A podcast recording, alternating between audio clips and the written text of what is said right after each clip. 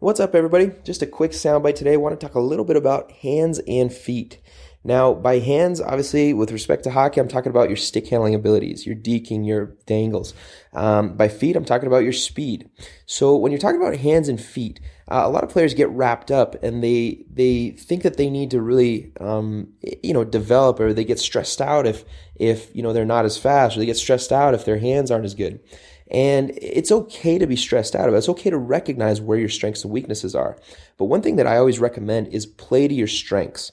So if you're a fast player, for example, um, and I actually went through this with my own playing career. If you're a fast player, uh, your hands don't have to be as good as somebody who's a slower player. So it's kind of a sliding scale. So the faster you are, the more you can get by without these, you know, Pavel Datsyuk style dangles.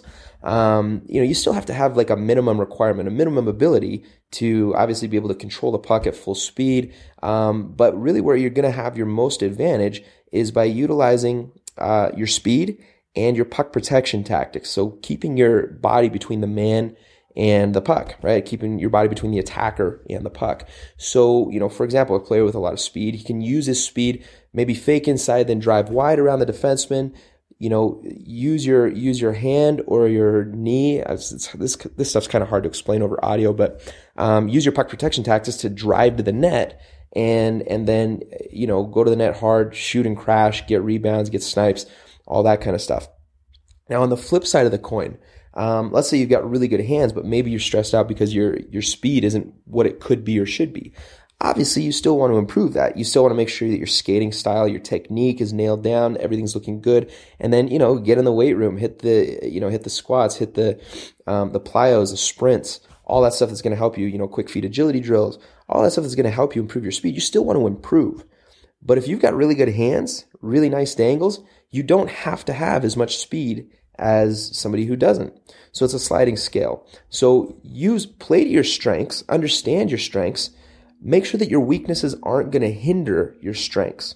Right? So if you're if you're like a Happy Gilmore style skater, then you might have the best hands in the world, but if you can't stand up on your two feet, that's not going to do you any good. So get your weaknesses up to the point where they're not going to limit your strengths.